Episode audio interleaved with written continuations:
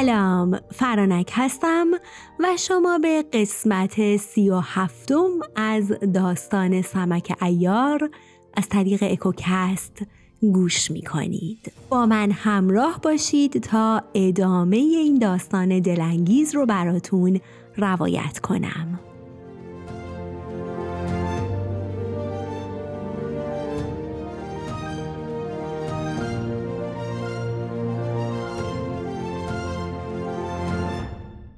افسون آنها را دید و گفت ای پهلوان اول باید از خودم درگذرم. برادر خود را کشتم و اکنون پدرم را از میان بر می که دشمنی بزرگ است. سمک و سرخ کافر و روزافسون دست بردند و کارت کشیدند و نزد آنها رفتند و فریاد برآوردند که ای فرومایگان میپندارید که هیچ کس در دنیا نیست که جواب کار شما را باز دهد. پاسبانان وقتی چنین دیدند به هم گفتند که باید جنگ کرد. پس خود را به آنها زدند. اما حتی هزار مرد هم نمی توانستند با آنها مقابله کنند. سرخ کافر حمله ای کرد و کانون را گرفت و سمک ایار هم خاطور را بست. روز افسون مردان را با کاردش بر زمین میافکند. هر سه پشت به پشت هم دادند و در یک آن بیست و پنج مرد را کشتند و بقیه فریاد کنان فرار کردند. روز افسون گفت ای آزاد مردان باید از اینجا رفت که دیگر نمی توانیم در این شهر بمانیم.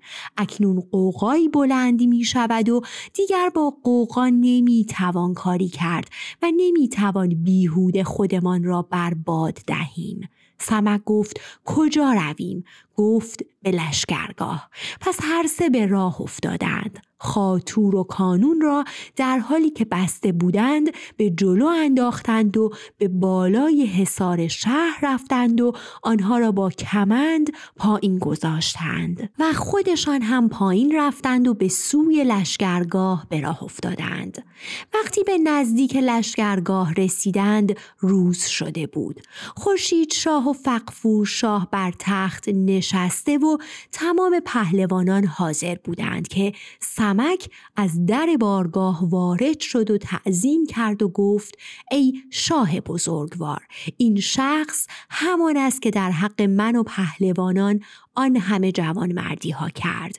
او از تمام جوان مردان پیشی گرفت. اگرچه دختر است اما در باب مردانگی تمام است. به طوری که دو بار مرا از کشته شدن نجات داد و به خاطر من برادرش را کشت. پدرش کانون را به همراه خاطور که شاه و محپری را برده بودند آوردم. خورشید شاه وقتی نام محپری را شنید شروع به گریستن کرد. سمک فهمید که او چرا گریه می کند پس گفت ای شاه بزرگوار آسوده باش که آسیبی به آنها نرسیده است. اکنون به گواهی شاهان و پهلوانانی که در اینجا حاضر هستند این دختر را که خواهر من است تو نیز به خواهری خود قبول کن. روز افسون به سمک گفت من هم تو را به برادری پذیرفتم. شاه دست روز افسون را گرفت و با او سیغه برادر و خواهری خواند. فقفور شاه و هامان وزیر و دیگر پهلوانان روز افسون را ستودند. خورشید شاه او را کنار تخت خود نشاند. کانون و خاطور را وارد بارگاه کردند. آنها را در حالی که پالهنگ در گردن داشتند کنار تخت خورشید شاه نگاه داشتند. خورشید شاه به آنها نگاه کرد و گفت سزای کار آنها را چگونه دهم؟ به یاد بیاورید آن وقتی که مرا در نقب بردند. سمک به یاد کافور افتاد. پس رو به سرخ کافر کرد و گفت آن را که به تو سپردم کجاست؟ گفت در بند کرده ام اگر در آنجا مانده باشد. پس کسی را فرستاد و کافور را هم حاضر کردند. ناگهان روز افسون بلند شد و با کارد پدرش را زد و او را کشت و بعد نزد شاه تعظیم کرد و گفت ای شاه بزرگوار برای آن این کار را کردم که تو به خاطر رضایت دل من امر به کشتنش ندادی که گفتی شاید روز افسون از شاه کینه گیرد. من اول پدر خودم را کشتم تا بر همه یقین شود که من بنده شاه هستم و هر کس که با شاه دشمن باشد با او چنین می کنم تا اینکه شاه نگوید که کار خوبی نکرد و پهلوانان نیز مرا حرامزاده نخوانند. شاه و همه آنهایی که در آنجا حضور داشتند روز افسون را ستودند. آنگاه سمک ایار با کارد کافور را زد و کشت و سرخ کافر هم خاتور را کشت. پای هر سه را گرفتند و بر زمین کشیدند و از بارگاه بیرون انداختند. خورشید شاه و فقفور شاه از محپری حرف می زدند. جاسوس ارمن شاه نزد او رفت و گفت ای شاه دریاب که کانون و خاتور و کافور را کنار تخت خورشید شاه کشتند و این کار را دختر کانون روز افسون کرد که با سمک و سرخ کافر همراه شده است. پهلوانان و شهران وزیر و قزل ملک گفتند ای شاه آبی از این چاه برای ما به دست نمی آید. آخر مگر نه اینکه سمکی یک مرد است. از دست او چه کار برمی آید؟ شاه غمگین شد و گفت این همه کار را یک نفر می کند و هیچ کس از پسش بر نمی آید. گفتند حال باید قبل از اینکه به خانه کانون بروند و چیزی را که در خانه اوست ببرند کسی را به آنجا بفرستیم. همان وقت پنجاه سوار به سوی خانه کانون به راه افتادند وقتی به شهر رسیدند قوقا و ولولهای در شهر افتاده بود که دیشب چند پاسبان را کشته و کانون و خاتور و کافور را برده اند. وقتی سواران به در خانه کانون رسیدند رزمیار را دیدند که آنجا ایستاده و برای پدرش نگران بود سواران ماجرا را برایش گفتند. رزمیار لباس بر تن خود درید و خاک بر سرش ریخت. سواران وارد خانه شدند و همه جا را گشتند. اما هیچ چیز نبود. چرا که روز افسون قبلا آنها را برده بود. رزمیار به همراه سواران به سوی لشکرگاه رفتند. نزد شاه رسیدند و ماجرا را گفتند. شاه بسیار شگفت کرد. قزل ملک که در آنجا ایستاده بود فریاد برآورد ای پدر از رسم و آین پادشاهی هیچ چیز نداری.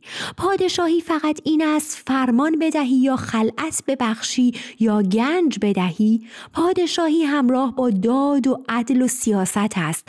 اگر هر کدام از آنها را که می گرفتی می کشتی اکنون کار به اینجا نمی کشید اکنون پنج نفر از آنها را گرفته ایم به چه کارمان می آید ام کن تا آنها را بیاورند و گردن بزنند که وقتی این کار را بکنیم دیگران از آن عبرت می‌گیرند. ارمن شاه گفت چنین می‌کنیم. شهران گفت چه کسی را برای آوردن آنها بفرستیم؟ شاه گفت تیراق را که خودش آنها را به آنجا برده تیراق تعظیم کرد و گفت فرمان بردارم. شاه گفت ترتیب کار را بده انگشتری و نامه را بگیر و با دویست سوار برو. مبادا که در راه اشتباهی پیش آید. این را گفت و همگی مشغول نوشیدن شراب شدند. شهران وزیر گفت فرزند کانون در اینجا ایستاده است و پدرش حق بسیاری برگردن شاه داشت. شاه گفت شغل پدرش را به او بده و او را به شهر بفرست. شهران وزیر به او خلعت داد و به شهر فرستاد. منادیان در شهر جار زدند که از این پس سپه سالار شهر اوست و باید تمام مردم و بازاریان به فرمان او باشند تا او از شهر محافظت کند و در جستجوی مخالفان باشد. اما وقتی شهر را به او سپردند و او در جای خود مستقر شد تیراغ را در لشکرگاه جستجو می کردند تا بروند و زندانیان را بیاورند. از آن طرف خورشید شاه و فقفور شاه و فرخ روز و هامان وزیر به خاطر محپری نگران بودند. سمک هم در آنجا بود و از جوانمردی روز افسون می گفت و همگی او را می سدودند که روز افسون گفت ای پهلوان چه می‌شد اگر به من اجازه می‌دادی که امشب بروم و انگشتری و کمربند ارمنشاه را بیاورم سمک بر سرش فریاد زد و گفت سزاوار نیست که در میان ایاران ادعا کنی. اول باید کار را انجام داد و بعد گفت. روز افسون گفت ای پهلوان اگر من و پدر و برادرانم سوگند نمی‌خوریم که هیچگاه قصد کشتن ارمنشاه را نکنیم سر ارمنشاه را میآوردم. شغال پیلزور رو به سمک کرد و گفت ای فرزند دل او را مشکن او را در ایاری دل سرد نکن چرا که هیچ کاری از ایاری سختتر نیست. و با کوچکترین چیزی بر دلشان ترس میافتد و حراسان می‌شوند. اگر چیزی نمی‌دانست در میان این همه ایار ادعا نمی کرد.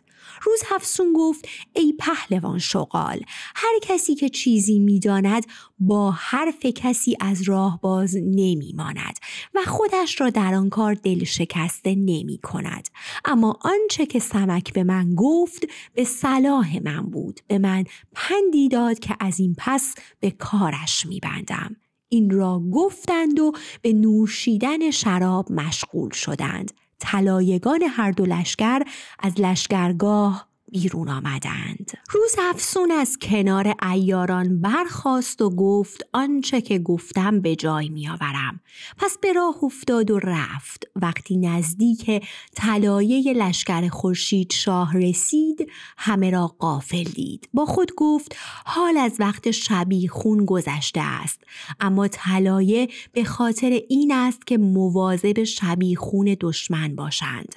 پس همانطور رفت تا به طلایه لشکر ارمنشاه رسید. دوند و قباد طلایه دار بودند. روز افسون به چالاکی از میان آنها گذشت و به طرف بارگاه ارمنشاه به راه افتاد. ناگهان از جانب شهر آواز درازگوشی را شنید. روز افسون به سوی صدا برگشت. وقتی نزدیک شد چند چارپای پربار را دید که کسی آنها را میآورد. بانگ بر او زد گفت تو کیستی و این بارها چیست؟ گفت من جلدک شاگرد سعدان شرابدار هستم. روز افسون جلدک خدمتکار سرخ کافر را دید. داستان او را از سمک شنیده بود. پس به سویش آمد و حلقش را گرفت و آنقدر فشار داد تا جلک مرد. آنگاه لباس او را پوشید و چهار پایان را جلو انداخت و آمد تا به شرابخانه لشکر رسید. چون نگاه کرد متوجه شد که بارگاه ارمنشاه درست در مقابلش است و شاه و پهلوانان به نوشیدن شراب مشغول هستند. روز افسون نزد سعدان آمد و گفت شراب آوردم. سعدان گفت ای جلک چرا دیر آمدی؟ شاه شراب می‌خواهد. روز افسون اول بادیه شراب را از پشت چهار پا پایین آورد و آن را به پشت بست و با چالاکی ایستاد و مشغول ریختن شراب در تنگ شد. قرائر ساقی آمد و گفت شراب بیاورید که شاه شراب می‌خواهد. سعدان گفت ای جلک برای شاه تنگ شرابی پر کن روز افسون مشغول ریختن شراب شد و در همان حال به بارگاه نگاه می کرد. سعدان گفت ای جلک صبح زود باید به شهر بروی و زود بازگردی. روز افسون گفت فرمان بردارم. قرائر ساقی آمد و شراب را برای ارمن شاه برد و به دستش داد. شاه گفت شراب را بیاور تا ببینم که چگونه است. قرائر قدهی را پر کرد و آن را به دست ارمنشاه داد. شاهان را نوشید و گفت شراب خوبی است. وقتی شراب چند دور گشت همگی بر زمین افتادند. قرائر ساقی بر در تنگ مهر گذاشت و آن را به شراب خانه آورد. وقتی روز افسون دید که بارگاه خالی شده و شاه خوابیده قصد کرد که به بارگاه بیاید. تیراق پهلوان را دید که بر در بارگاه آمد و به یکی گفت بروید و به شاه بگویید که تیراق بر در ایستاده و انگشتری و نامه را می‌خواهد. حاجب گفت ای پهلوان شاه خوابیده است نمی‌توانم او را بیدار کنم. گفت شهران نزد شاه است که در خیمه خودش نیست او نامه را بدهد. حاجب گفت او هم خواب است. تیراق برگشت. روز افسون پرسید تیراق برای چه کاری آمده است؟ گفت انگشتری شاه را می‌خواهد. گفت برای چه کاری؟ گفت او به دوازده دره می رود تا زندانیان را بیاورد و آنها را گردن بزنند. روز افسون با خود گفت خوب شد. با یک تیر بر دو هدف می‌زنم. شاید که بتوانم زندانیان را هم بیرون بیاورم. پس همانجا ماند تا بارگاه خالی شد. آنگاه برخاست و وارد خیمه شد. پس از درون بارگاه میخی را کند و با گستاخی به درون بارگاه آمد. چرا که می‌دانست داروی بیهوشی در آنها مؤثر افتاده است. پایش را به روی تخت گذاشت و کمربند و انگشتری را برداشت و دوباره به شرابخانه آمد و با خودش گفت قدری در اینجا می آسایم و سهرگاه می روم. این را گفت و سرش را بر زمین گذاشت. از آن طرف شغال وقتی روزافسون رفت گفت روزافسون بسیار مردانگی دارد. اما او در میان دویست هزار مرد رفته و مبادا که اشتباهی پیش بیاید. سمک برخواست و به دنبالش آمد و کارهایی را که او می کرد می دید و او را می ستود. وقتی روز افسون خوابید سمک با خود گفت حال با او به شوخی هیله ای می کنم. پس نزد روز افسون آمد و جوالی را دید که روز افسون برای اینکه کسی به او شک نکند کمربند را در آن گذاشته بود. سمک کمربند را از جوال بیرون آورد و به مطبخ آمد و سر گوسفندی را برید و به جای آن در جوال گذاشت. و بعد به سوی لشکرگاه خورشید شاه به راه افتاد. سمک انگشتری را هم از دست روزافسون بیرون آورد و رفت. وقتی روزافسون بیدار شد دیر شده بود پس با شتاب بارها را بر استرها گذاشت روزافسون از بس مطمئن بود حتی نگاهی به درون جوال و انگشتری نکرد وقتی به طلایه سپاه رسید به او گفتند که کجا می روی؟ گفت به شهر می روم تا شراب بیاورم. از طلایه ها گذشت و آمد تا به درگاه خورشید شاه رسید. وقتی به در بارگاه رسید پیاده شد و صورتش را بر زمین سایید و تعظیم کرد. سمک قبل از او آمده بود و ماجرا را شرح داده بود که روزافسون چه کرده است. همگی روزافسون را ستودند. فخفور شاه گفت ای دختر بر ما روشن کرده اند که دیشب چه مردانگی های از خود نشان داده ای. پس بیاور تا ببینم چه با خود آورده ای. روز افسون بیرون رفت و جوال را به بارگاه آورد و دست دران کرد تا انگشتر و کمربند را بیرون بیاورد اما درون آن سر گوسفند بود. شاه و تمام پهلوانان به خنده افتادند. روز افسون خجالت کشید. خورشید شاه دید که روز افسون با خشم می رود سمک گفت ای خواهر وقتی تو رفتی من پشت سر تو آمدم و مواظب بودم و از تو پشتیبانی می کردم آنگاه هرچه گذشته بود تا آن وقت که روز افسون خوابیده بود را شهر داد. گفت فقط این را نمیپسندم که کسی چون این کاری کند و آخرش به خواب برود. چرا که اگر من تعقیبت نمی کردم و کس دیگری سر می رسید کار تو خراب می شد. از این به بعد در کارها قفلت مکن. تو کاری کردی که تا کنون هیچ کس در دنیا نکرده است. این را گفت و انگشتری و کمربند را جلویش گذاشت. همگی خندیدند و تمامشان شروع به ستایش روز افزون کردند. از آن طرف ارمنشاه بیدار شد. به همراه شهران وزیر و قزل ملک و پهلوانان دیگر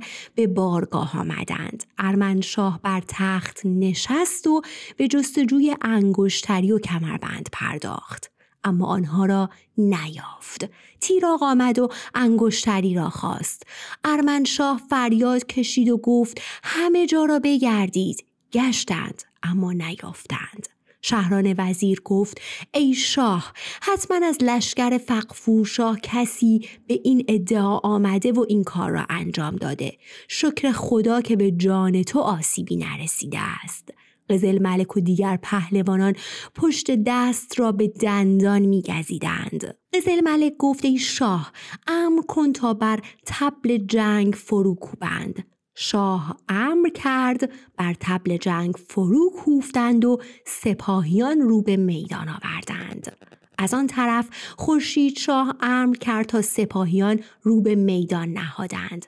وقتی از هر دو لشکر سپاهیان عزم جنگ کردند روزافزون نزد خورشید شاه آمد و تعظیم کرد و گفت ای شاه بزرگوار به بنده اجازه بده تا به میدان روم و کمربند ارمن شاه را بر کمر بندم و انگشتریش را بر دست کنم و به آنها نشان بدهم که بدانند ما چه کردیم. حتی می توانستیم او را بکشیم.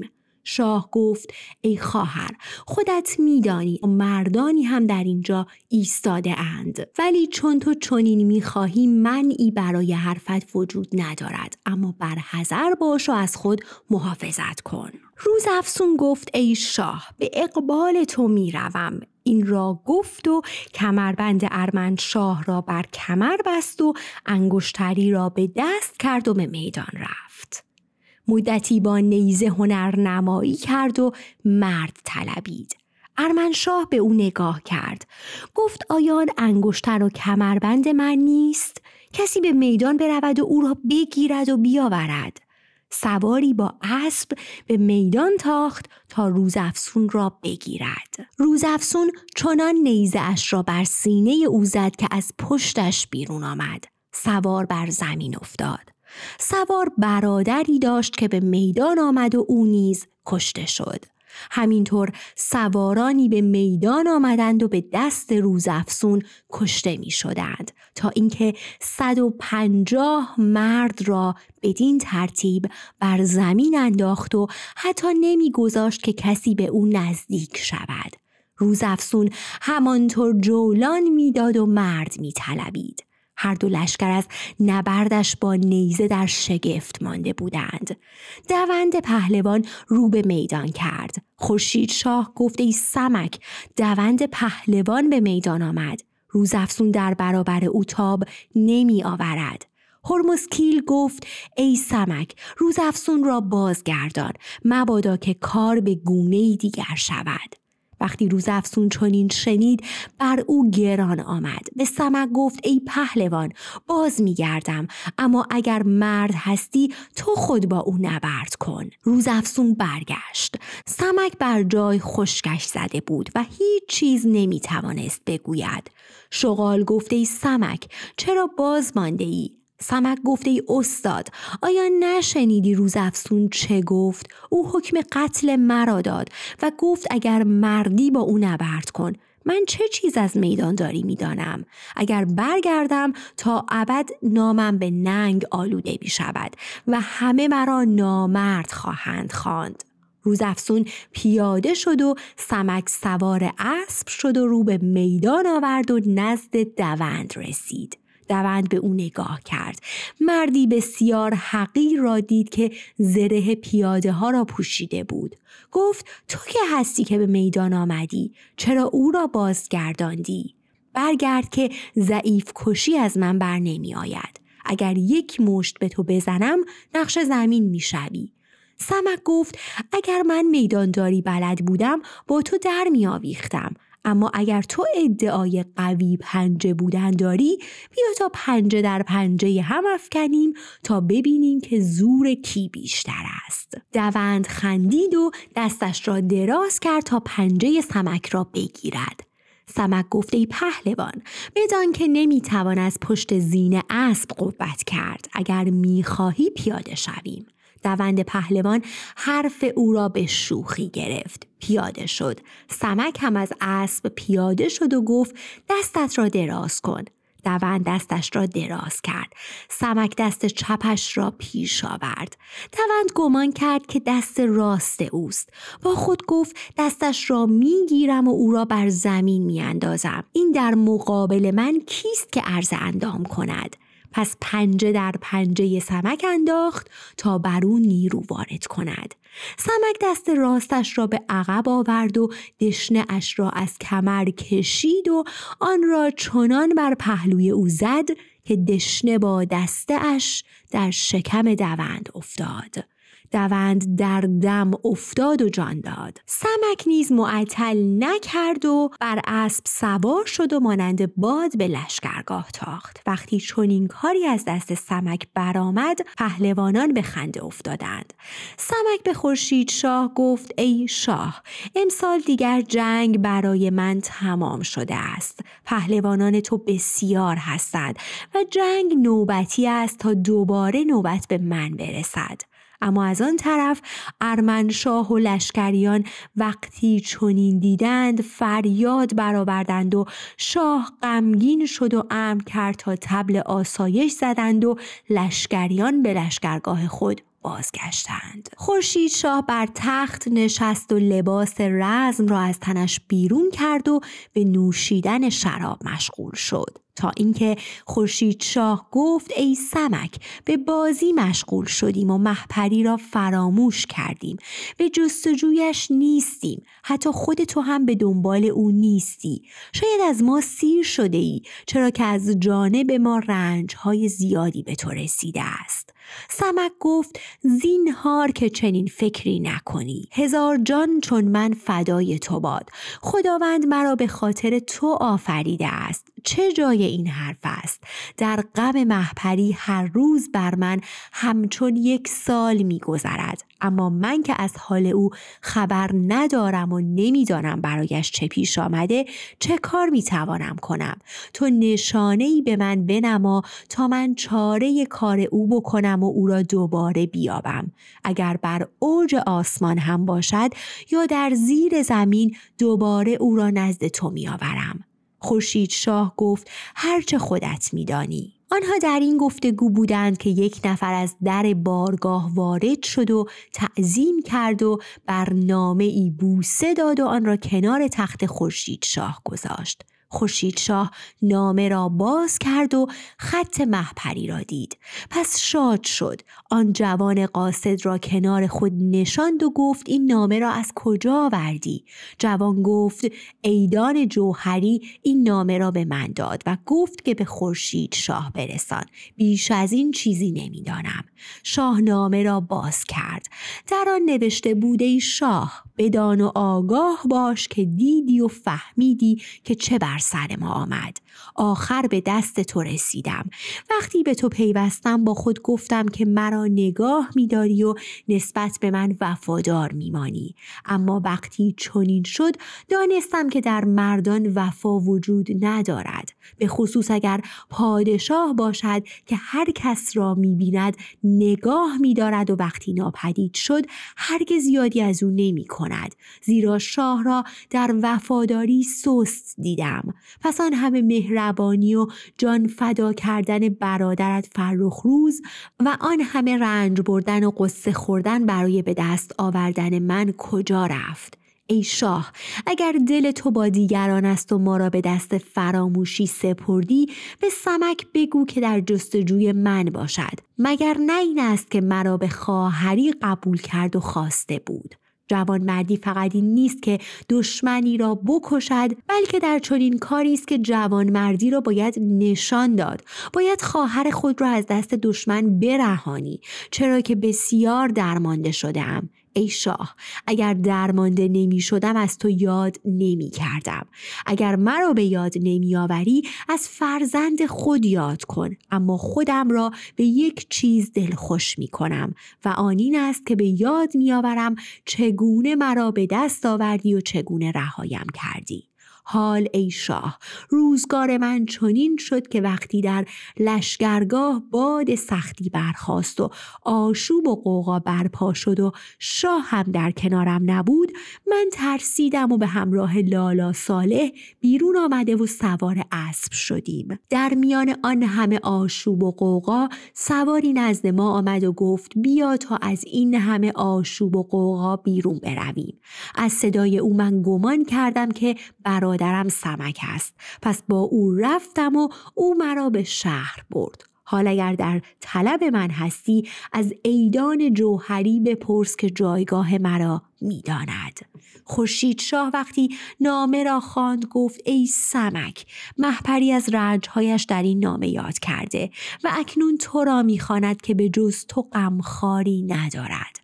سمک گفت دل آسوده دار. حال که نشانی از او پدید آمد هر جا که باشد او را دوباره باز پس میآورم این را گفت و به آن جوان قاصد خلعتی خوب داد. سمک برخواست و به جایگاه خود آمد و ماجرا را برای روزافسون گفت و گفت برخیز تا به شهر برویم و به جستجوی محپری براییم باشد که بتواند دوباره او را به دست آوریم. وقتی سمک چنین گفت هر دو به سوی شهر به راه افتادند. به خانه گلبهار آمدند و همانجا ماندند تا روز پدیدار شد. ماجرا را برای گلبهار گفتند. مقداری طلا به او دادند و گفتند به خانه ایدان جوهری برو و به او بگو که مقداری جواهر لازم دارم. آنگاه هرچه برایت آورد تو آن را مپسند و بگو که جواهر را برای کسی می‌خرم. اگر زحمتی برای تو نیست با من بیا تا تو را نزد خریدار ببرم و اگر او بپسندد بهای آن را به تو می‌دهم و او را به اینجا بیاور. گلبهار برخاست و به دکان ایدان جوهری آمد. سلام کرد و نشست و گفت برایم جواهری گران قیمت بیاور. ایدان گفت چگونه جواهری باشد پس هر جواهری را که پیشش آورد گلبهار نپسندید سرانجام گفت آیا می توانی بر خود زحمت دهی و با من نزد خریدار این جواهر بیایی؟ پس ایدان صندوقچه جواهرات را برداشت و گلبهار جلو افتاد و او را به خانه خود آورد. ایدان روزافسون و سمک را دید. احوال هر دو را پرسید. تا اینکه روزافسون گفت آیا مرا می‌شناسی؟ گفت آری تو دختر کانون سپه سالاری اما این جوان را نمی‌شناسم. روزافسون گفت آیا کسی وجود دارد که او را نشناسد؟ او ایار جهان سمک است. ایدان تا نام سمک را شنید شاد شد. بر پای بلند شد و او را در آغوش گرفت و گفت مرا ببخش که تو را نشناختم. سمک گفت ای آزاد مرد نیازی به پوزش نیست. ایدان گفت این نامه را من برای شاه آوردم. سمک گفت ای آزاد مرد من برای همین کار آمدم. حال برای ما روشن کن این نامه را از کجا آوردی و صاحب این نامه کیست؟ ایدان گفت من جانم را از شاه دریغ ندارم. بدان که اگر دل من با شما یکی نبود این نامه را نمی فرستادم چون اگر این راز آشکار شود سرم بر باد می رود پس ادامه داد. هفته پیش من در دکان نشسته بودم که خدمتکاری نزد من آمد و گفت ای جوهری مقداری جواهر بردار و بیاور. من مقداری از جواهرات را برداشتم و با او همراه شدم. مرا به خانه فلکیار برد و در صحنش نشاند و من آن جواهرات را عرضه کردم. مقابل من پنجره بود که درش چهار تاق باز بود. پشت پنجره یک نفر به من اشاره کرد و من از ترس فلکیار نمی توانستم به او نگاه کنم. وقتی فارغ شدم و به دکانم آمدم مدتی گذشت که کنیزکی آمد و گفت ای خاج ایدان می‌خواهم امانتی به تو بسپارم و این راز را حفظ کن. این نامه را به من داد و گفت که آن را به خورشید شاه برسان. در میان خدمتکاران و برادرانم کسی را یافتم و از او با سوگند مطمئن شدم و صد دینار هم به او دادم و نامه را برای شاه فرستادم. تمام ماجرا همین بود و من بیش از این نمی‌دانم. سمک وقتی چنین شنید گفت فلکیار کیست؟ گفت والی این شهر است. او دو هزار غلام از مال خودش دارد. هر روز به لشکرگاه و به خدمت شاه می رود. اما امروز بیرون نرفته است. سمک وقتی ماجرا را شنید او را ستود. گفت اگر یزدان بخواهد به خاطر رنجی که بردی به نحو مطلوبی کارهایت جبران می شود. ایدان او را ستود و بیرون رفت. سمک به روز افسون گفت آیا راه خانه فلکیار را میدانی؟ گفت می‌دانم اما خانه او از صد اسکندر هم محکمتر است. به طوری که به هیچ وجه و از هیچ راهی نمی‌توان وارد خانه شد. سمک گفت من کوششم را می کنم تا خدا چه بخواهد. در گفتگو بودند که در شهر پیچید تیراغ به شهر آمده است. روز افسون گفت تیراغ به قلعه دوازده دره می رود تا زندانیان را بیاورد چرا که شاه امر به سیاست آنها کرده است. سمک گفت تو از کجا میدانی؟ گفت همان موقع که من در لشکرگاه ارمنشاه بودم تا تاج و کمربندش را بیاورم تیراغ به بارگاه آمد و نامه و انگشتری شاه را می‌خواست و من فهمیدم که می‌خواهد به دوازده دره برود و زندانیان را بیاورد. سمک رو به گلبهار کرد و گفت تو باید بیرون بروی و از اوضاع با خبر شوی. گلبهار بیرون رفت و در شهر شروع به گشتن کرد. فلکیار به پیشواز تیراغ آمده و او را به خانه می برد. در شهر شایع شده بود که تیراغ به دوازده دره می رود. گلبهار نزد سمک آمد و ماجرا را گفت. سمک گفت ای روز افسون. فهمیدم که محپری کجاست. او را به دوستی آوردند که اگر به دشمنی می آوردند او را در بند و زندان نگاه می داشتند و همینطور مردم نیز از آن خبر نداشتند. و همینطور مردم نیز از آن خبر ندارند. همچنین می‌دانم که محپری از مرگ نمی ترسد و هیچ کس نمی تواند به او دست درازی کند. حال باید چاره کرد تا به قلعه برویم و آتشک و دیگران را از بند برهانیم که مبادا به آنها سیبی برسد.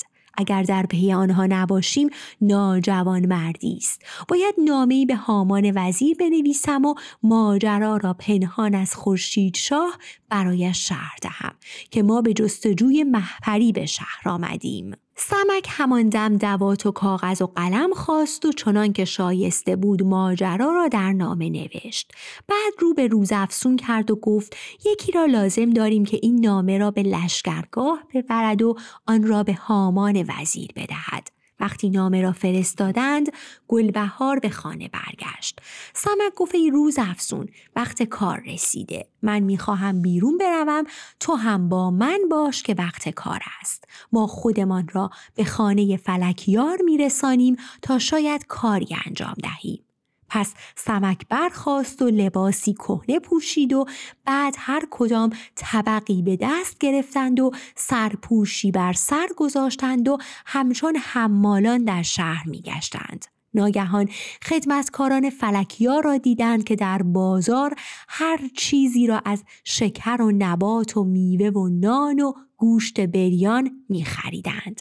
سمک طبقی را بر سر روزافسون گذاشت و طبق دیگر را بر سر خود و خودشان را در میان آنها انداختند و با حمالان همراه شدند تا به در سرای فلکیار رسیدند. وقتی به وسط خانه رسیدند هر چرا که متعلق به شراب خانه بود به آنجا برده و هر چه که متعلق به مطبخ بود به مطبخ بردند. سمک به اطراف نگاه کرد. پنجره ای را که ایدان نشانیش را داده بود دید. خوب آنجا را نگاه کرد و نشان کرد. سپس به روز افسون اشاره کرد که برود. هر دو از خانه فلکیار بیرون رفتند تا به خانه گلبهار آمدند. روز افسون گفت ای پهلوان این چه کاری بود که تو کردی؟ به آن خانه رفتیم و آنجا را دیدیم و بیرون آمدیم. سمک گفت ای خواهر حال ببین که چه خواهم کرد. همان دم سمک خود را به شکل فراشان درآورد و لباس حریر خواست. آنگاه نیمتنه روی آن پوشید و کلاهی بر سر گذاشت و دمپایی در پای کرد و خود را مانند فراشان آراست و آفتابهی به دست گرفت و گفت ای روز افسون من رفتم. باید در نیمه شب با تمام ابزار زیر بام فلکیار باشی. اگر خدا بخواهد محپری را به دست میآورم. این را گفت و از خانه بیرون آمد و رفت تا به خانه فلکیار رسید. فلکیار و تیراغ را دید که در تالار مشغول نوشیدن شراب بودند. سمک آمد و مقابل آنها ایستاد. تیراغ او را دید و گمان کرد که او فراش فلکیار است. فلکیار هم میپنداشت که او فراش تیراغ است.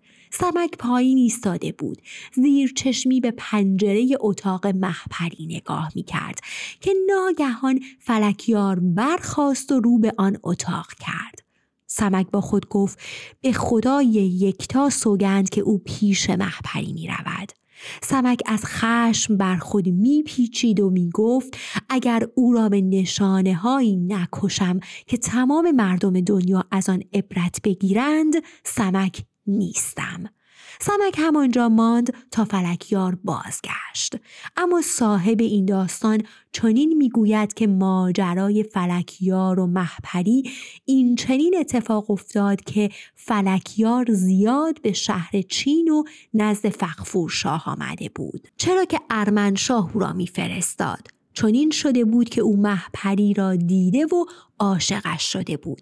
اما به خاطر اینکه محپری شاهزاده بود و شاهزادگان از او خواستگاری می کردند و همچنین اسیر دست دایه جادوگر بود فلکیار دستش به او نمی رسید تا اینکه وقتی آن شب لشکر ارمنشاه شبی خون زدند فلکیار در طلایه لشکر ارمنشاه بود.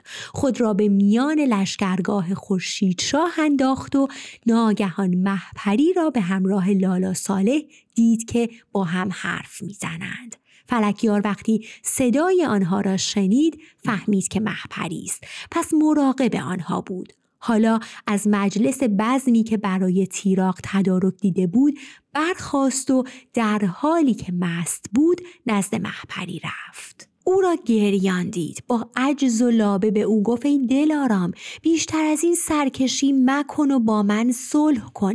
چرا که تو هیچگاه از دست من رهایی نمیابی؟ چرا که من درد بسیاری از تو در دل دارم و در فراق تو بسیار زاری کردم تا خداوند تو را به دام من انداخت. فلکیار به جهت آزمایش گاهی مراعات و گاهی تهدید می کرد. محپری به او گفت ای مرد از من چه می خواهی؟ چقدر در این باره حرف می‌زنی که آن روز مرگ من باد که به جز خورشید شاه با کس دیگری هم نشینی کنم. اگر چنان شود که خورشید شاه نباشد من خودم را هلاک می کنم.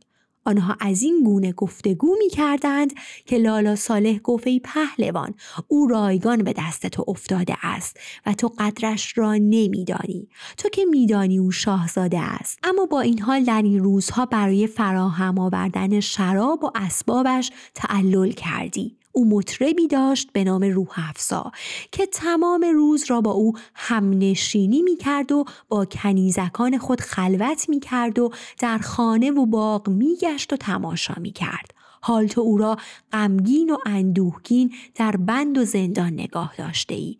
باید که او را مراعات می کردی و دلخوشی می دادی.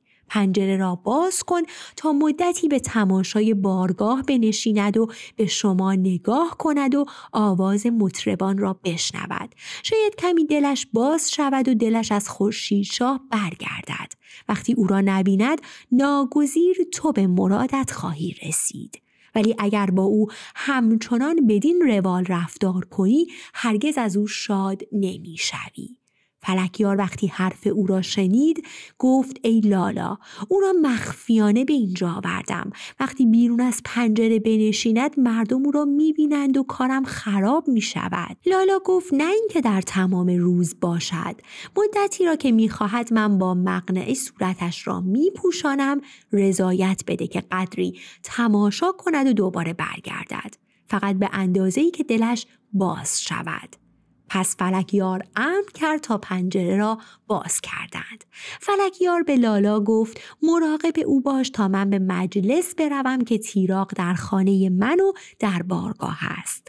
محپری بعد از رفتن او گفت ای لالا این چه حرفی است که تو گفتی آن مرد را به آن کار واداشتی تا دل به آن ببندد او اکنون امیدوار شده و عیش بر من حرام می کند و برایم ناخوش است لالا گفت ای ملکه باید او را به حیله نگاه داشت تا قصد تو را نکند و برای ما فرجی پیدا شود.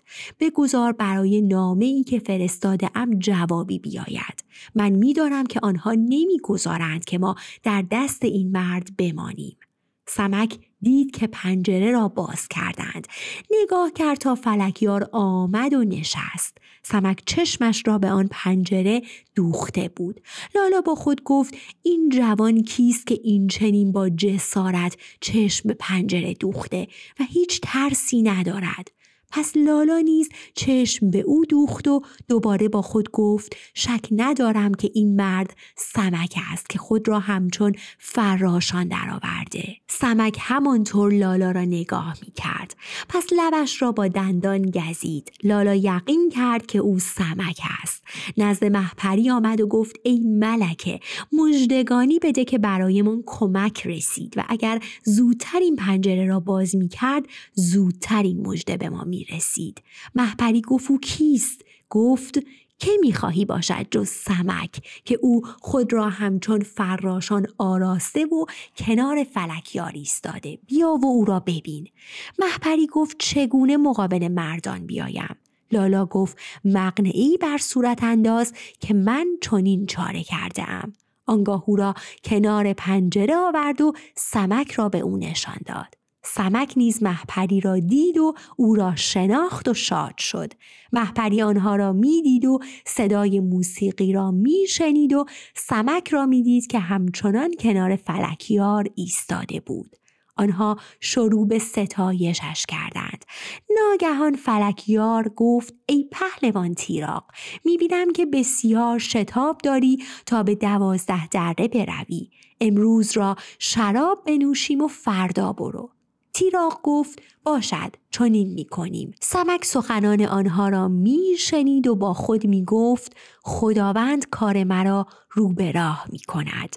آنها مشغول نوشیدن شراب بودند و سمک کنار آنها و محپری بر پنجره ایستاده بود.